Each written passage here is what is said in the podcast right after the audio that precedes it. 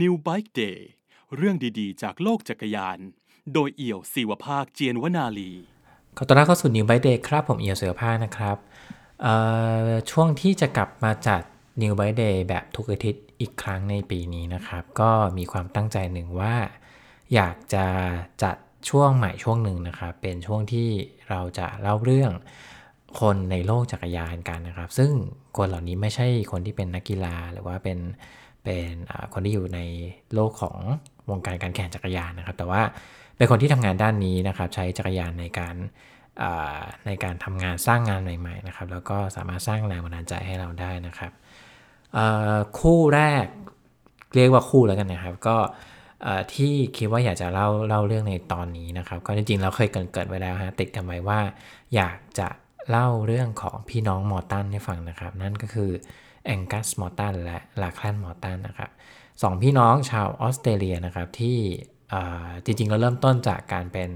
นักกีฬาในทีมจักรยานนะครับ แต่สุดท้ายเนี่ยทั้งสองคนก็มีเส้นทางที่แตกต่างกัน แต่ว่าสามารถสร้างงานที่มีความหมายให้กับโลกจักรยานทำให้โลกนี้น่าสนใจขึ้นแล้วก็มีมิติที่ที่น่าตื่นเต้นมากขึ้นนะครับผมก่อนอื่นก็ต้องเล่าให้ฟังแบบคร่าวๆก่อนนะครับว่าถ้าเราถาม ถึง 2 พี่น้องมอร์ตันนะครับ หลายๆ คนก็อาจจะคิดถึงหนังอยู่เรื่องหนึ่งนะครับ ที่ชื่อว่า Dare About นะฮะ Dare About เป็นสารคดีการปั่นจักรยานทางไกลนะครับบันทึกการปั่นของสองพี่น้องคู่นี้นะครับ ปั่นจากบ้านเกิดนะครับ ชื่อว่าเมืองพอร์ตมอสคิวนะครับ จากรัฐนิวเซาเวล์นะครับผมไปที่เขาเรียกว่าเป็นเป็นสถานที่ที่เรียกว่าอูรูรูนะครับ หรือว่าเป็น โขดหินอูรูรูสีแดงๆนะครับถ้าเกิดว่าใครที่เคยเรียนหนังสือสวชสมัยก่อนนะครับน่าจะจำก้อนหินก้อนนี้ได้นะครับอยู่ในออสเตรเลียก็ถือว่าเป็นหนึ่งในสถานที่ท่องเที่ยวทางธรรมชาติที่เป็นเอกลักษณ์ของออสเตรเลียมากๆนะครับ แต่ว่าจริงๆแล้วเนี่ยทั้งสองคนเนี่ยก่อนก่อนที่จะมาทำแดร์เบลเนี่ยก็มีเส้นทางที่แตกต่างกันพอสมควรเหมือนกันนะฮะเริ่มจาก ผมเล่าผมอาจจะเล่าเรื่องอาจจะเล่าเรื่องแองกัสก่อนแล้วกันนะครับ คือสองคนนี้เกิดที่เกิดที่ออสเตรเลียเหมือนกันแต่โตคนละเมืองนะครับแองกัสนี่มาโตที่ซิดนีย์นะครับ ส่วนลาคลันคนน้องนะครับ ก็มาโตที่เมืองพอร์ตแมคควอรีนะครับที่รัฐรัฐนิวเซาท์เวลส์นะครับทั้งคู่เนี่ยจริงชอบปั่นจักรยานตั้งแต่เด็กนะครับ แล้วก็มีอยู่วันหนึ่งเนี่ยทั้งคู่ได้ดูการแข่ง Tour de France นะครับทางทีวีก็ถือว่าเป็นหนึ่งในการแข่งจักรยานที่ได้รับการถ่ายทอดสดทางทีวีนะครับแล้วก็มีส่วนทำให้ เด็กหลาย ๆ คนเนี่ยรู้จักกีฬาจักรยาน แล้วก็หันมาสนใจกีฬาประเภทนี้มากขึ้นนะครับอารมณ์เหมือนอารมณ์เหมือนเราดูดูบอลทางทีวี สมัยตอนเด็ก ๆ นะครับแล้วโตขึ้นมาเราก็อยากจะเชียร์ทีมนั้นทีมนั้นที่เราที่เราเคยติดตามตั้งแต่ยุคเด็ก ๆ อะไรอย่างเงี้ยครับอารมณ์ประมาณนั้นเหมือนกันนะฮะถ้าสองคนนี้เนี่ยหลังจากได้ดูการแข่งก็รู้สึกตื่นเต้น อยากจะออกปั่นจักรยานแบบที่เขาแข่งกันบ้างนะครับ ซึ่ง เขาเล่าให้ฟังว่าเขาเขาเล่าเรื่องนี้ในสารสารคดีแดร์บอให้ฟังนะครับว่าจริงบ้านเขาก็ไม่ได้ร่ำรวยอะไรมากนะครับ ก็เป็นครอบครัวที่ทำการเกษตรนะครับ เพราะฉะนั้นจักรยานที่เขาใช้เนี่ยก็ไม่ใช่จักรยานราคาแพงมากนะครับ ก็ใช้ทั้งแองกัสกับหลาคานเขาเขาเรียกจักรยานที่ใช้สมัยเด็กว่า Frankenstein bike นะครับก็คือเป็นจักรยานที่เอ่อเหมือนเอาชิ้นส่วนที่มันแตกต่างกันมาก ๆนะครับ มาประกอบร่างสร้างกัน ซึ่ง ออกมาดูเป็นคันแล้วมันจะดูประหลาดประหลาดๆนิดนึงนะฮะ บางทีก็ไม่ค่อยมีเบรก มันจะคล้ายๆเหมือนเหมือนการสร้าง Frankenstein ที่ต้องเอาชิ้นส่วนหลายๆหลายส่วนมาประกอบร่างกันเป็นเป็นหุ่นยนต์กึ่งมนุษย์นะฮะ เปรียบเทียบกันประมาณนั้นนะครับ ไม่ค่อยสมบูรณ์เท่าไหร่ แต่สุดท้ายก็ทำให้ทั้งสองคนเนี่ยหันมาลงลงรักกีฬาจักรยานนะครับ แองกัสเนี่ยเป็นคนพี่นะครับเริ่มเริ่มก่อนนะครับเขาเริ่มลงแข่งจักรยานในระดับประเทศเนี่ยตั้งแต่อายุประมาณ 14นะครับแล้วก็ มาเทิร์นโปรนะครับเข้าแข่งเป็นแข่งเป็นจักรยานอาชีพนะครับในตอนอายุ 18 นะครับ ทีมแรกที่เขาลงแข่งเนี่ยเป็นทีมสมัครเล่นนะครับ ชื่อว่า d r a p a c Porsche Development นะครับ คือคำว่า Development เนี่ยแปลว่าเขาเป็นทีมสมัครเล่นที่มันเป็นเหมือนทีมทีมที่กำลังพัฒนาแล้วก็อารมณ์เป็นเหมือนทีมสำรองของทีมใหญ่อีกทีหนึ่งนะครับ ถ้าถ้าเกิดใช้คำนี้ดาแพคพอชเนี่ยก็เป็นเป็นหนึ่งในทีมจักรยานในระดับสูงเหมือนกันในยุคนั้นนะฮะ แองกัสเนี่ยจริงๆเขาบอกว่าายุคสมัยเด็กๆเนี่ยเขาเรียนแบบโฮสคูลครับ เพราะว่าด้วยความที่บ้านอยู่ไกลมากออสเตรเลียนี่เวลาอยู่ในที่ห่างไกลมันเดินทางยากมากนะครับแล้วใช้เวลานานมาก ครอบครัวก็เลยให้เขาเรียนแบบแบบโฮสคูลมาตลอดนะครับ แล้วก็ตอนที่เขาลงแข่งจักรยานตั้งแต่ช่วงแรกๆเนี่ยก็ไม่ได้มีปัญหาอะไรนะครับ แต่ว่าพอถึงจุดหนึ่งที่จะต้องอลงแข่งในระดับที่สูงขึ้นไปไปในทีมที่เป็นระดับโปรมากขึ้นเนี่ย มันจะมีกฎมันจะมีกฎอยู่ข้อหนึ่งที่นักปั่นจะต้องผ่านวุฒิการศึกษาขั้นต่ำนะครับ ซึ่งตอนนั้นเนี่ยแองกัสไม่มีนะครับ มันก็เลยทำให้ทำให้ทำให้เขาต้องออกจากทีมนะครับ เพื่อที่จะไปเรียนให้ได้ปริญญาก่อนนะครับ ซึ่งณตอนนั้นเนี่ยสาขาที่แองกัสเลือกเรียนเนี่ยเขาเลือกเรียนสาขาภาพยนตร์นะครับ เรียนฟิล์มนั่นเองนะฮะตอนนั้นเขาออกจากวงการการแข่งไปตอนอายุ 20 นะครับผมเอาไปเรียนก็สิริรวมแล้วเนี่ยประมาณ 4 ปีนะครับ ตอนที่ออกไปเนี่ยแองกัสไม่ได้เรียนอย่างเดียวนะครับ เขาได้ทำงานด้วย ก็จริงๆก็เริ่มจากฝึกงานก่อน แล้วก็มีโอกาสได้ทำงานจริงกับบริษัท production house ในออสเตรเลียนะครับทำไปทำมานี่พอพออายุถึงประมาณ 24 เขามีโอกาสได้กำกับรายการทางทีวีครั้งแรกนะครับ ถือว่าเร็วมากนะฮะก็แต่ว่าสุดท้ายนะครับแองกัสเนี่ยเขาก็พบว่า อาชีพของการของการทำงานเกี่ยวกับเรื่องโปรดักชันหรือว่าการทำหนังเนี่ยจริงๆแล้วแองกัสพอเริ่มเริ่มเปลี่ยนมาสายนี้เขาก็เริ่มมีความฝันอย่างที่อยากที่จะทำหนังนะครับอยากมีหนังของตัวเองนะฮะแต่ณตอนนั้นเนี่ยมันก็มีเป็นเหมือนผู้ใหญ่ในวงการนะครับเขาก็แนะนำว่าแองกัสเนี่ยเก่งแต่ว่าสิ่งที่เขาขาดก็คือเขาขาดประสบการณ์ชีวิตครับ ยังไม่ได้ผ่านโลกอะไรมากมามามากมายเท่าไหร่ เพราะฉะนั้นการเล่าเรื่องเนี่ยมันก็ทำได้แค่ระดับหนึ่งเท่านั้นนะครับ เขาคงเป็นผู้กำกับที่ดีไม่ได้นะฮะ พอได้ยินดังดังนั้นเนี่ยแองกัสเขาก็รู้สึกว่าเขาอาจจะต้องทำอะไรสักอย่างหนึ่งนะครับที่จะน่าจะต้องแบบไปหาประสบการณ์ชีวิตทางสายได้สายหนึ่งก่อนนะครับ ก็ถึงจะกลับมาทำงานที่มีความหมายได้อีกครั้งหนึ่งนะครับ ขอกลับมา ย้อนมาเล่าเรื่องลาคลนกันบ้างนะครับลาคลนเป็นคนน้องนะครับ จริงๆแล้วมีชีวิตคล้ายกันกับคนพี่เลยครับ แล้วก็จริงๆแล้วลาคลนเนี่ยอาจจะเป็นนักกีฬาที่ค่อนข้างเข้มข้นกว่าได้ซ้ำนะครับเขาเล่าให้ฟังว่าสมัยเด็กๆเนี่ยตอนช่วงเรียนไฮสคูลนะครับเขาจะตื่นประมาณตีสี่ครึ่งเพื่อมาฝึกซ้อมจักรยานก่อนนะครับฝึกปั่นก่อนก่อนที่พอถึงช่วงใกล้เข้าเรียนปกติเนี่ยก็ค่อยไปเรียนนะครับช่วงนั้น แล้วก็ทำอย่างนี้อยู่นานมากนะครับ จนกระทั่งได้ได้เริ่มลงแข่งครั้งแรกเนี่ยในทีมในทีมที่ชื่อว่า Chipotle Garmin Development Team นะครับ ก็คล้ายๆกันก็คือ จริงๆ แล้วเป็นทีมย่อยเป็นทีมสำรองของทีม Garmin อีกทีหนึ่งนะครับ สุดท้ายเนี่ยลาคลันได้ turn pro กับทีมใหญ่ เป็นการเป็นทีม Garmin ชุดใหญ่นะครับณนะตอนนั้นเนี่ยใช้ชื่อว่า Garmin Sharp นะครับผมลาคลันนี่ถือว่าเป็นตอนที่เริ่ม turn pro เนี่ย ถือว่าเป็นนักปั่นรุ่นใหม่ที่น่าจับตามองมากในยุคนั้นนะครับ ถ้าเทียบกับสมัยหลังๆก็ ผมว่ามันก็อาจจะมีเส้นทางคล้ายๆกับแอนดี้ชาเล็กอยู่นิดนึงนะครับ ก็เป็นหนึ่งใน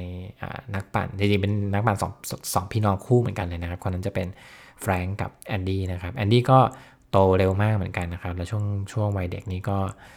คว้าแชมป์มามากมายนะครับลาคลันเนี่ยมีทรงคล้ายๆ อย่างนั้นเหมือนกัน เพียงแต่ว่า เขาชนะการแข่งหลายเวที แต่ว่าอาจจะไม่ใช่เวทีระดับ World Tour หรือว่า Grand Tour ที่เป็นการแข่งหลายวันมากๆนะครับ ส่วนมากลาคลันจะเป็นลักษณะ stage win นะครับ ก็คือลงแข่งแล้วก็ชนะเป็น stage stage ไปมากกว่านะครับ จะเหมาะจะถนัดกับแบบนั้น ทีนี้พอใช้ชีวิตนักกีฬาไปสักพักหนึ่งเนี่ยเขาก็เริ่มล้ากับชีวิตนักแข่งนะครับ ซึ่งจริงๆแล้วก็เป็นสิ่งที่คนพี่หรือว่าแองกัสเนี่ยสังเกตเห็นเหมือนกันนะครับ แองกัสเขาเคยให้สัมภาษณ์กับ Cycling Tip อยู่ตอนหนึ่งครับว่าจริงๆแล้วเนี่ย เวลาพูดถึงชีวิตของนักกีฬาจักรยานที่พอถึงจุดหนึ่งแล้วเราเริ่มรู้สึกเริ่มรู้สึกหมดไฟแล้วเริ่มรู้สึกหมดแรงเนี่ยหลายๆคนอาจจะอาจจะนึกไม่ออกว่าเป็นยังไงครับ คือเขาบอกว่าชีวิตของนักกีฬาแบบนี้เนี่ยมันต้องฝึกซ้อมตั้งแต่สมัยเด็กๆเลยนะครับ ซึ่งเพราะว่ามันมันมันเป็นผมว่ามันมันคล้ายๆกับนักกีฬาในในอีกแขนงอื่นๆเหมือนกันนะครับ เวลาที่ เขาจะเขาจะเติบโตไปเป็นนักกีฬาที่มีร่างกายที่แข็งแรงแล้วก็เก่งในในระดับช่วงพีกอายุประมาณช่วงวัยรุ่นวัยรุ่นเนี่ยหลาย ๆ คนจะต้องเริ่มจากช่วงวัยเด็กก่อนเด็กนี่คือประมาณแบบบางทีก็ต่ำกว่าสิบขวบ หรือว่าแบบขึ้นหลักสิบเนี่ยก็จะเป็นช่วงที่กำลังเคี่ยวกรามร่างกายนะครับเพื่อให้กล้ามเนื้อได้เติบโตนะครับแอนกัสก็บอกว่าในชีวิตวัยเด็กเนี่ยเขาก็ขาด เป็นคนที่ขาดสมดุลในชีวิตมาตลอดนะครับ เพราะว่าต้องแบ่งเวลามาซ้อมจักรยานนะครับ ไม่ไม่ได้มีเวลาไปเล่นกับเพื่อนมากนักนะครับแล้วถึงจุดหนึ่งเนี่ยมันก็ไม่ไหวครับมันก็มันก็เกิดอาการเบิร์นเอานะครับเขาเล่าว่าจริงๆแล้วเนี่ยเวลาเราใช้ชีวิตเนี่ยมันไม่มีมันไม่มีค่าพลังหรือว่ามีอะไรมาให้เป็นตัววัดว่าตอนนี้เราเหลือพลังอยู่แค่ไหนหรือยังไงนะครับ แล้วเวลาที่มีคนมาทักโทเนี่ยเราก็ไม่ได้สนใจใครมากนะครับ คือเขาบอกว่าบางทีเราก็อาจจะประเมิน ต่ำไปว่าไอการเปลี่ยนแปลงของร่างกายเนี่ยมันมีผลกับจิตใจมากแค่ไหนนะครับ บางครั้งเนี่ยนักกีฬาเนี่ยเมื่อไหร่ที่คุณกลัวการลงแข่งเพราะกลัวแพ้เนี่ยคุณก็จะเริ่มกลัวการฝึกซ้อมนะครับ กลัวกลัววิถีวิถีชีวิตที่เป็นวิถีชีวิตแบบนักปั่นนักกีฬาจักรยานนะครับ ซึ่งมันทาให้คุณรู้สึกแบบรู้สึกซึมเศร้านะครับ แล้วก็ไม่สามารถจัดการความกดดันรอบตัวคุณได้นะครับ คุณจะไม่ได้รู้สึกตัวหรอกว่า เค ร่างกายเริ่มบอกเราว่าฉันเริ่มไม่ไหวละ จะต้องพักบ้างจะต้องอใจเย็นลงบ้างนะครับ แต่ว่าในทางกลับกันก็คือ หลาย ๆ ครั้งนักกีฬาไม่รู้ตัว แล้วก็ถึงแม้รู้ตัวเขาก็ไม่อาจจะทำอะไรได้นะครับ เขาคุมตัวเองไม่อยู่ สิ่งเดียวที่นักกีฬาทำได้ก็คือการเก็บซ่อนความกดดัน เก็บซ่อนอารมณ์ความเจ็บปวดของเราไว้ภายในนะครับ นั่นคือความเครียดของนักกีฬาที่แองกัสพยายามเล่าให้เล่าเปรียบเทียบให้ฟังนะครับเขาก็จริงๆแล้วมันเป็นเส้นทางที่ โคจรมาพบกันพอดีนะครับ คือในช่วงนั้นเนี่ยอย่างที่เล่าให้ฟังว่าแองกัสเนี่ยเขาทำงานในในบริษัททำหนังใช่ไหมครับ อยากมีความฝันอยากเป็นผู้กำกับ แต่ก็มีผู้ใหญ่ขานมาทักว่าโอ้ยคุณยังเป็นผู้กำกับที่ดีไม่ได้หรอกเพราะว่าคุณไม่มีประสบการณ์ชีวิตมากพอนะครับเขาก็คิดว่าวิธีหนึ่งที่จะกลับมาหาประสบการณ์ชีวิตให้ตัวเองเนี่ยก็คือกลับมาเข้าสู่กีฬาจักรยานอีกครั้งหนึ่งนะครับ อย่างที่เราเกิดไปว่าแองกัสที่ตอนแรกเทิร์นโปรก่อนน้องนะครับ แต่ว่าพอถึงจุดหนึ่งเนี่ยเขา พอเขาต้องมาไปหาวุฒิการศึกษาเพื่อเพื่อเข้าทีมให้ได้นะครับก็ลาออกมาเรียนนะครับ พอเรียนปุ๊บเกิดติดลมนะครับทำบริษัททำงานในบริษัททำหนังนะครับแต่ถึงจุดหนึ่งเขาก็กลับมาสู่กีฬาจักรยานอีกครั้งหนึ่งเพราะว่าต้องการหาประสบการณ์ชีวิตนะครับ แต่การกลับมามันก็ไม่ค่อยไม่ใช่เรื่องง่ายเท่าไหร่เพราะว่าหายไป 4 ปีนะครับ ร่างกายมันก็มันก็ต้องการรื้อฟื้นยกใหญ่นะครับ ซึ่งในช่วงเวลาเดียวกันนั่นเองเนี่ย หลักขั้นคนน้องเองก็กำลังประสบปัญหาหมดไฟหรือว่าเบิร์นเอาจากจากชีวิตการแข่งเหมือนกันนะครับแองกัสเขาก็รู้สึกว่าเขามีไอเดียอยากจะทำงานสักชิ้นหนึ่งที่ที่มันเล่าเรื่องจักรยานในมุมที่มันต่างออกไปนะครับ แล้วก็ใช้ความสามารถของเขากับน้องเนี่ยมาผนึกรวมคู่กันนะครับ นั่นเป็นจุดเริ่มต้นที่ทำให้ทั้งคู่เนี่ยทำโปรเจกต์โปรเจกต์หนังภารศาสตร์และคดีแดอะเบลขึ้นมานะครับคำว่าแดอะเบลเนี่ยถ้าแปลเป็นไทยมันจะแปลว่า แถวๆนั้นแหละแบบ ประมาณนั้นแหละคือ คืออารมณ์ประมาณว่าเหมือนเหมือนไปบันทึกการ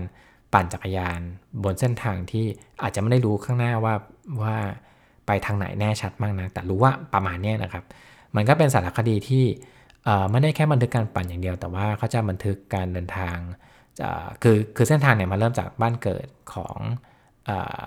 ลาคลันนะครับจริงๆก็เป็นเป็นแองกัสด้วยนะครับ ที่พอร์ตแมคควอรีนะครับ แล้วก็ปั่นไปที่อูรูลูนะครับ โดยที่ระหว่างทางเนี่ยเขาจะสัมภาษณ์คนที่พบระหว่างทางที่น่าสนใจด้วยนะครับ Thereabouts ตอนนี้มีมีให้ดูใน YouTube นะครับ สามารถดูได้ฟรีเลยนะครับ Thereabouts นี่ดังมากนะครับ หลังช่วงที่ออกมานี่ผมจำได้ว่าแรกๆเนี่ยเขาฉายแบบเก็บตังค์ด้วยนะครับ ไปดีดูทาง Vimeo นะครับ แต่ว่าตอนนี้ก็สุดท้ายก็มาออนไลน์ในใน YouTube ดูได้ฟรีนะครับ แล้วก็ ดังถึงขั้นสามารถทำภาคต่อได้นะครับ เป็นหนังออนไลน์ที่ทำภาคต่อได้นะครับ ก็มีมีมาอีก 2 ภาคนะครับ Thereabouts สองนี่ไปปั่นที่สหรัฐอเมริกานะครับ ส่วน Thereabouts สามนี่เป็นโคลัมเบียนะครับผมซึ่งลักษณะเนื้อหาคล้าย ๆ กันก็คือเป็นบันทึกการการปั่นของอสองพี่น้องนะครับ แล้วก็ไปในในเส้นทางค่อนข้างทุรกันดารนะครับ แล้วก็จะมีการสัมภาษณ์คนที่พบเจอระหว่างทางด้วยนะครับ มันก็เป็นการ เล่าเรื่องจักรยานที่จริงๆแล้วอาจจะเป็นหนังต้นแบบของหนังแนวบันทึกการเดินทางเรื่องจักรยานทางไกลหลาย ๆ เรื่องนะครับในยุคนี้นะครับแองกัสบอกว่าเหตุผลหนึ่งที่เขาคิดโปรเจกต์นี้ขึ้นมาเนี่ยเพราะว่าส่วนหนึ่งคือต้องการรักษาอาการหมดไฟของน้องชายด้วยนะครับ ซึ่งเขาใช้เวลาช่วงที่หลักแคลนหยุดพักระหว่างซีซั่นระหว่างฤดูการแข่งทำโปรเจกต์นี้นะครับ น่าจะประมาณสี่ สี่วันหรือสี่เดือนนะครับผมจำไม่ค่อยจำไม่ได้จำไม่ได้เป๊ะแต่ว่า มันก็เป็นช่วงที่เขาเขาพยายามทำให้น้องชายเนี่ยหันมามีความสุขกับจักรยานอีกครั้งหนึ่งนะครับเช่นเดียวกันก็คือกับตัวแองกัสเองเขาก็พยายามที่จะหาประสบการณ์ใหม่ๆ มุมมองใหม่ๆให้กับตัวเอง เช่นเดียวกันนะครับหลังจากไดบาประสบความสำเร็จนะครับแองกัสก็สุดท้ายนะครับได้กลับมาเทิร์นโปรในทีมจักรยานอีกครั้งหนึ่งนะครับหลังจากหายไป 4 ปี ก็ ร่วมกับทีมจักรยานที่ชื่อว่า Jelly Belly Maxis นะครับ Jelly Belly นี่เป็นเป็นยี่ห้อขนมขนมเยลลี่อะครับผมแล้วก็แต่ว่าเขาก็ลงทุนในทีมจักรยานด้วยนะครับ Maxis ก็เป็นเป็นบริษัทผลิตอุปกรณ์จักรยานนะครับ โดยที่สินค้าหลักก็จะเป็นยางที่หลายคนน่าจะรู้จักกันดีนะครับ ส่วนลาแคลนเนี่ยก็หลังจากอยู่ทีมการมินในพักหนึ่งก็ย้ายไปอยู่ทีม Dimension Data นะครับ แล้วก็ สุดท้ายในล่าสุดอยู่กับทีม EF Education Easy Post นะครับก็เป็นหนึ่งในทีมที่มีผลงานที่น่าจับตามองมากนะครับ แล้วก็มีมีการส่งนักกีฬาลงแข่งขันหลายรูปแบบมากเลยนะครับ ซึ่งมีที่มาจากจากหลักแค่นี่แหละ เดี๋ยวผมจะเล่าให้ฟังตอนหลังนะฮะ จริงๆแล้วช่วงที่แองกัสกลับมาเทิร์นโปรเนี่ย มันเป็นช่วงเดียวที่ช่วงเดียวกันกับที่ลาคลันอยู่ใน อยู่ในการแข่งพอดีนะครับยังเป็นเป็นนักกีฬาอยู่พอดี ทั้งสองคนเนี่ยจริงๆไม่มีความฝันอยู่ข้อหนึ่งก็คืออยากอยู่ในทีมเดียวกันครับอยากแข่งด้วยกัน ซึ่งมันก็จะอารมณ์คล้ายๆ กับแฟรงค์ชเลกกับแอนดี้ชเลกอย่างที่ผมเล่าไปนะครับแต่สุดท้ายก็ไม่เกิดขึ้นครับแองกัสนี่อยู่กับทีม Jelly Belly ได้ถึงประมาณปี 2017 นะครับเขาก็ลาออกมาอีกครั้งหนึ่งนะครับ ครั้งนี้ เขาออกมาตั้งบริษัทของตัวเองเป็นบริษัท production นะครับ โดยใช้ชื่อว่า Thereabouts นะครับ ก็คือเอาผลงานสร้างชื่อของเขานี่แหละมาเป็นชื่อบริษัทนะครับ บริษัทนี้เขาทำร่วมกับผู้ร่วมก่อตั้งอีก 2 คนนะครับ นั่นก็คือไอแซคคาร์เซนแล้วก็สตีฟแม็กซ์เวลล์นะครับ Thereabouts นี่ทำก็เป็น production ครับทำหนังออนไลน์ หนังโฆษณานะครับรวมถึงรับครีเอทีฟให้หลาย ๆ แบรนด์มากเลยนะครับ แต่ว่าส่วนมากเนี่ยงานที่เด่นของ Thereabouts ก็จะเป็น เป็นสินค้ากีฬาสินค้า outdoor ต่าง ๆ นะครับ อย่างเช่น Decathlon เนี่ยก็จะเป็นเป็นลูกค้าของแองกัสเหมือนกันนะครับ รวมถึง Rapha ก็เช่นเดียวกันนะมีมีหลายอันมาก จริงถ้าเกิดว่า search คำว่า Thereabouts มันจะมีเว็บไซต์ทางการดูงานในตอนนั้นได้ได้หมดเลยนะครับตอนที่แองกัสเขากลับมาแข่งจักรยานเนี่ยเขาเขาเคยให้สัมภาษณ์ว่าจริงแล้วเนี่ยเขาอยากเขาตั้งใจอยากจะเล่าเรื่องกีฬาจักรยานในอีกรูปแบบหนึ่งนะครับเขาตั้งใจอยากจะเล่าเรื่อง ด้วยมุมมองจากบุคคลที่1นนะครับให้ให้คนได้รู้จักเขาตัวกีฬาจักรยานลึกกว่าที่คนเห็นในทีวีนะครับ เพราะว่าสิ่งที่คนเห็นในทีวีมันเป็นแค่การแข่งแบบแบบปกติมากๆ แต่ว่ามันมีคนชีวิตคนมากมายที่ไม่น่าสนใจซ่อนอยู่นะครับ แล้วเขาเชื่อว่ากีฬาเนี่ยไม่ว่าประเภทใดในโลกก็สามารถสร้างโลกที่ดีขึ้นกว่านี้ได้นะครับ สามารถเปลี่ยนโลกให้ดีขึ้นได้นะครับ แล้วตัวเขาเองก็อยากทำงานที่ สามารถสร้างแรงบันดาลใจให้คนรุ่นหลังได้รู้จักกีฬาจักรยานในอีกมุมมองหนึ่งนะครับที่มากกว่าการแข่งในมิติเดียวนะครับนี่คือนี่คือเหตุผลหลักที่แองกัสออกจากกีฬาจักรยาน เพื่อมาทำบริษัททำหนังเต็มตัวนะครับอย่างที่เล่าไปนะครับว่าผลงานเด่นๆของแองกัสเนี่ยก็เป็นหนังหนังออนไลน์หรือหนังสารคดีให้แบรนด์ต่างๆนะครับมีอยู่สองสางานที่อยากจะพูดถึงนะครับนั่นคือหนังสารคดีมันเป็นหนังหนังแนวแบบแดร์อ b บลนั่นแหละครับแต่ว่าทำให้กับ แบรนด์ต่างๆนะครับหนึ่งในลูกค้าเจ้าเด็ดของเขาเลยก็คือ Rapha นะครับซึ่งก็เป็นบริษัทที่สปอนเซอร์เสื้อผ้าและอุปกรณ์ให้กับทีม EF Education ของน้องชายเช่นเดียวกันนะครับ ซึ่งก็มีหนังซีรีส์หลายเรื่องครับ เช่น Outskirt นะครับ Outskirt ก็เป็นที่จริงแล้วมันคือ Thereabouts นี่แหละฮะ เป็นเวอร์ชันอเมริกา แล้วก็แต่ว่าตัวแสดงจะเปลี่ยนไปก็คือเขาไม่ใช่หลักแค่แหละก็คือเป็นเป็นแองกัสแล้วก็เพื่อนเขาแทนนะครับ มีอยู่ 2 ภาคด้วยกันนะครับ แล้วก็จะมีซีรีส์ชื่อว่าก่อนเรซซิ่งของลาฟา อันนี้จะเป็นแนวบันทึกการปั่นทางไกล ซึ่งลาฟาก็คือเป็นเป็นวิดีโอของลาฟาด้วย แล้วก็บางตอนก็ไปทำคู่กับ EF Education เช่นเดียวกันนะครับ แล้วก็มีหนังสารลักคดีการปั่นของลิววิลคอกส์นะครับนักปั่นทางไกลที่มาแรงมากอีกคนหนึ่งนะครับ คนนี้ก็เป็นหนึ่งในหนึ่งในคนที่อยากจะทำดิวไบเดตอนของรีวให้ฟังอีกรอบหนึ่งนะครับ เดี๋ยวเขาติดไว้ก่อนนะครับ กลับมาที่ลาแคนนะครับ ลาแคนเนี่ยจริงหลังจากที่โอเคแองกัสก็ก็แยกไปมีมีชีวิตทำบริษัทของตัวเองเนี่ยลาแคนยังยังแข่งอยู่นะครับเขาก็พยายามหาเส้นทางใหม่ของชีวิตนะครับ แล้วก็ไปค้นพบอีกทางหนึ่งก็คือการเป็นนักปั่นจักรยานกีฬาทางไกลนะครับ ซึ่งมันก็เป็นประสบการณ์จากแต่อาเบลนะครับ ส่วนมากก็งานแข่งหลักๆที่หลักแล่นลงนะครับ ในปี 2019 เนี่ยเขาลงงานแข่งที่ชื่อว่า Unbound Gravel นะครับ ก็เป็นหนึ่งในงาน Gravel หลักของโลกนะวันนี้นะครับ มีงานชื่อ Lead View 100 นะครับ มี GB Duro นะครับ แล้วก็มี Tree Peaks นะครับ ซึ่งอันหลังนี่เป็นเป็นแข่ง Cyclocross นะครับ คือเขาพยายามหางานแข่งใหม่ ๆ ที่มันจะที่มันจะทำให้ชีวิตนักกีฬาของเขามีสีสันมากขึ้นนะครับ ไม่เขาคือคือจริงแล้วหลักท่านก็มีความรู้สึกรู้สึกเบื่อกีฬาจักรยานถนนนะครับ อย่างการแข่งวัวทัวร์เนี่ยเขารู้สึกว่าเออมันอาจจะไม่ไม่ได้เหมาะกับเขาซะทีเดียวนะครับ สุดท้ายแล้วเนี่ยไอไอการแข่งแบบนี้มันเป็นการแข่งแบบเขาเรียกว่าเป็นการแข่งแบบทางเลือกนะครับเป็น alternative calendar นะครับคือคือทุกทีมกีฬาทีมทีมกีฬาจักรยานในระดับสูงสุดเนี่ยเขาจะมีสิ่งที่เรียกว่า race calendar นะครับก็คือเป็นเป็นเหมือนปฏิทินที่บอกว่าเออเดือนนี้จะต้องแข่งทีแข่งทัวร์นาเมนต์ไหนนะครับ ซึ่งมันจะมีปฏิทินหลักอยู่แล้ว แต่ว่าในยุคหลังเนี่ย มันมีการแข่งใหม่ ๆ เพิ่มขึ้นนะครับ แล้วก็หลาย ๆ ครั้งเนี่ยหลาย ๆ ทีมเขาเขาอนุญาตให้นักกีฬาได้ลงแข่งจักรยานที่ไม่ใช่จักรยานถนนมากขึ้นนะครับ อย่างเช่นบางคนก็ไปแข่งเสือหมอบอ่าบโทษนะครับเป็นคนไปแข่งเสือภูเขา บางคนไปแข่งไซโคคลอสนะครับ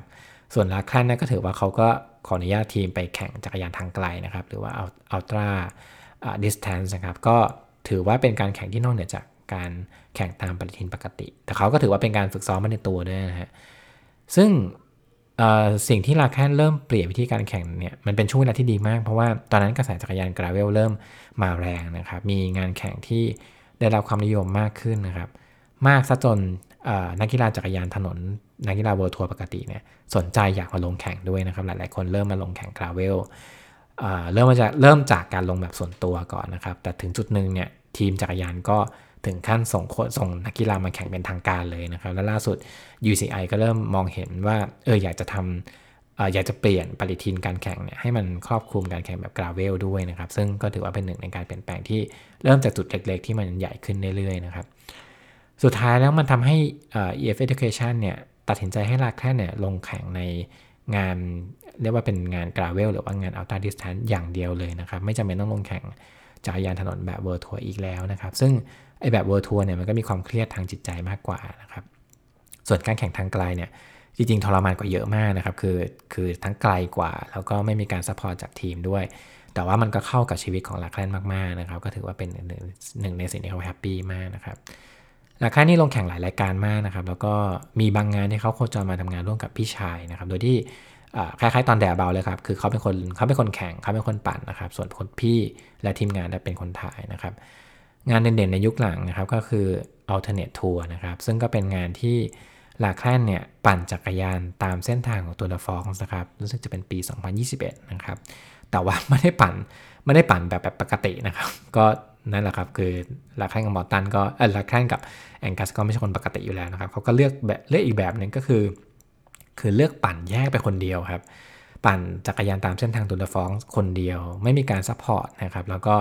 ต้องปั่นตามเส้นทางจริงด้วยนะครับ รวมถึงช่วงที่ทีมจักรยานต้องมีการย้ายเมืองเพื่อเปลี่ยนจุดสตาร์ทนะครับ อธิบายเพิ่มก็คือว่า เวลาที่คือการแข่งตัวละฟองส์ยุคนี้เนี่ย มันจะไม่ใช่การแข่งแบบจากจุด A ไปจุด B แล้วก็จากจุด B ไปจุด C ไปเรื่อยๆแบบนี้นะครับ ไม่มีบางครั้งที่เขาพอถึงจุด B ปุ๊บเนี่ยเขาย้ายเมืองไปอีกที่หนึ่งนะครับ ซึ่งไอการย้ายเมืองเนี่ยเขาใช้วิธีพาพานักกีฬาและทีมงานเนี่ยขึ้นรถบัส แล้วก็ ขับรถข้ามเมืองไปแล้วก็ไปเลือกอีกเมืองหนึ่งนะครับเขาเรียกว่า transfer นะครับ ซึ่งไอสิ่งเนี้ยสิ่งที่หลักท่านทำก็คือถ้ามี transfer เนี่ยเขาไม่นั่งรถไปนะครับเขาปั่นไป ซึ่งเขาบอกว่านี่คือการแข่งตัวเดฟองส์แบบดั้งเดิมมากๆนะครับ ก็คือปั่นอย่างเดียว แล้วก็ที่เขาทำอย่างเงี้ยเพราะว่าเขามีความรู้สึกว่าเขาอยากให้คนได้เห็นการปั่นตัวเดฟองส์แบบดั้งเดิมแบบนี้อีกครั้งหนึ่งนะครับ มันเป็นมันเป็นตัวเดฟองแบบที่เขาเคยเห็นในทางทีวีนะครับแล้วเขารู้สึกว่าเออมันมันมีเสน่ห์มากๆนะครับ และสุดท้ายที่น่าทึ่งก็คือว่าสุดท้ายลาคลันมาถึงปารีสก่อนก่อนขบวนหลักด้วยนะครับ ซึ่งไม่ไม่ได้มาก่อนแบบไม่ได้ไม่ได้มาก่อนแบบเฉียดเฉียดแต่มาก่อนถึง 5 วันด้วยกันนะฮะซึ่งก็ถือว่าเป็นเรื่องน่าทึ่งมากๆนะครับ ส่วนอีกงานหนึ่งก็อย่างที่ผมเคยเล่าให้ฟังก็คือตัวผลงานหนังที่ชื่อว่า The Divide นะครับซึ่งก็เป็นบันทึกการปั่นของลาคลันในงาน Tour Divide นะครับข้าม สหรัฐอเมริกาจากเหนือลงใต้นะครับ กับเรื่องนี้ผมอยากเล่า detail นิดนึงนะครับ ขยายขึ้นก็คือว่าคือแองกัสเนี่ยเขาไปออกรายการพอดแคสต์รายการหนึ่งนะครับ ชื่อว่า by by today นะฮะเขาก็เล่าว่าจริงๆแล้วเนี่ยตอนที่ทำหนังเรื่องนี้คือเนื่องจากว่าเขาทำหนังเรื่อง The Divide ในช่วงที่ กระแสการปั่นจักรยาน Tour Divide เนี่ยมันดังมากแล้ว แล้วมันก็มีอินฟลูเอนเซอร์หลายคนที่เขาไปทำสารคดีบันทึกการปั่นในงานเนี่ยเยอะมากนะครับ แต่สิ่งที่แองกัสทำเนี่ยต่างออกไปเลยครับ คือหนังของคนอื่นเนี่ยส่วนมากเขาก็จะพยายามเล่าเรื่องอาจจะมีความอยากเล่าแนะนำเรื่อง bikepacking อยากเล่าเรื่องวัฒนธรรมของของการปั่นแนวนี้ด้วย ว่าทำยังไงหรือว่าแนะนำเรื่องอุปกรณ์ต่างๆอะไรเงี้ยครับแต่ว่าแองกัสเนี่ยเขาเขาทำอีกแบบหนึ่งเลยก็คือ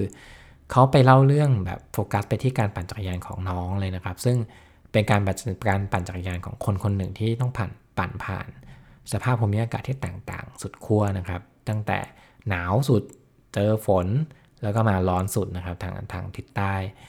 ไม่ได้เน้นพูดเรื่องหลักการการปั่นเส้นทางหรือวิธีวิธีการเทคนิคต่างๆ เลยนะครับเขาคือเขารู้สึกว่าจุดเด่นของทัวร์ดีวายมันคือเส้นทางนะครับ แล้วก็การได้เห็นคนคนหนึ่งตัวเล็กๆ ปั่นจักรยานบนเส้นทางที่มันมีภูมิอากาศที่มันเปลี่ยนแปลงมากขนาดนี้เนี่ยสำหรับเขาสิ่งนี้ก็เป็นสิ่งที่พิเศษมาก ๆ แล้วนะครับ มันเลยทำให้ตัวงานชื่อ The DIY เนี่ยมันมีความแตกต่างมากแล้วก็พิเศษกว่างานอื่นมากนะครับ หนังบันทึกการปั่นของยุคหลังสองพี่น้องจริง ๆ แล้วมันมีส่วนทำให้การปั่นแบบไบแพคกิ้งได้รับความนิยมมากขึ้นนะครับ เพราะว่าก็ก่อนหนึ่งก็คือตัวหนังมันสนุกครับ แล้วมันก็ ผ่าเส้นทางธุรกันดารที่มันอาจจะดูโหดมากๆสำหรับสำหรับคนปั่นนะครับแต่ว่ามันสนุกครับแล้วแล้วก็มันดูสวยมันดูน่าปั่นสำหรับคนดูมากมันกระตุ้นให้อยากให้เกิดการอยากไปปั่นง่ายมากนะครับแล้วนอกจากนั้นเออพอหนังมันดังปุ๊บเนี่ยมันก็เลยทำให้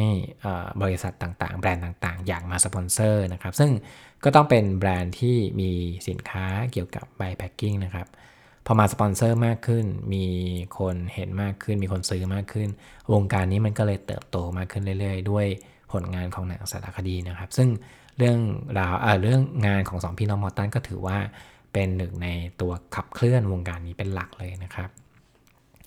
เรื่องราวของสองพี่น้องมอตันเนี่ยอาจจะบอกเราข้อหนึ่งนะครับว่าเส้นทางชีวิตของคนเราเนี่ยไม่เหมือนกัน แล้วก็ไม่ได้มีแค่หนึ่งทางเลือกนะครับ แม้ว่าจะไม่ได้ประสบความสำเร็จบนเส้นทางหลักนะครับนั่นก็คือเส้นทางกีฬาจักรยานนะครับทั้งคู่ไม่เคยได้แชมป์ตัวเดอะฟองส์ไม่เคยได้แชมป์การแข่งระดับโมนูเมนต์หรือระดับโลกมาก่อนเลย แต่ว่าทั้งคู่ทั้งแองการ์แล้วก็ลาแคลนก็สามารถสร้างงานที่มีความหมายในโลกจักรยานได้เช่นเดียวกันนะครับ ถ้าเกิดว่าผู้ฟังที่ฟังเทปนี้อยู่รู้สึกว่าชีวิตมันถึงทางตันนะครับ จริงๆแล้ว เราอาจจะต้องหาทางเลือกใหม่ ๆ ที่มันเหมาะกับตัวเอง แล้วก็กล้าที่จะ เลือกทางนั้นนะครับ และที่สำคัญอาจจะต้องพึ่งโชคในสักนิดหนึ่งด้วยนะครับด้วยปัจจัยต่างๆ เพราะมันก็จะทำให้ชีวิตเราเปลี่ยนแปลงไปนะครับ แต่อย่างน้อยขอให้เชื่อว่าชีวิตของเรานั้นมีทางเลือกเสมอนะครับ ถ้าเกิดว่าคุณหาทางเลือกที่เหมาะกับตัวเอง ก็ทำอาจจะทำให้ชีวิตคุณดีขึ้นได้นะครับ ขอบคุณผู้ฟังนิวไบเดย์นะครับ แล้วพบกันใหม่ตอนหน้าครับ สวัสดีครับ New Bike Day Podcast เรื่องดีๆ จากโลกจักรยาน โดยเอี่ยวศิวภาคเจียนวนาลี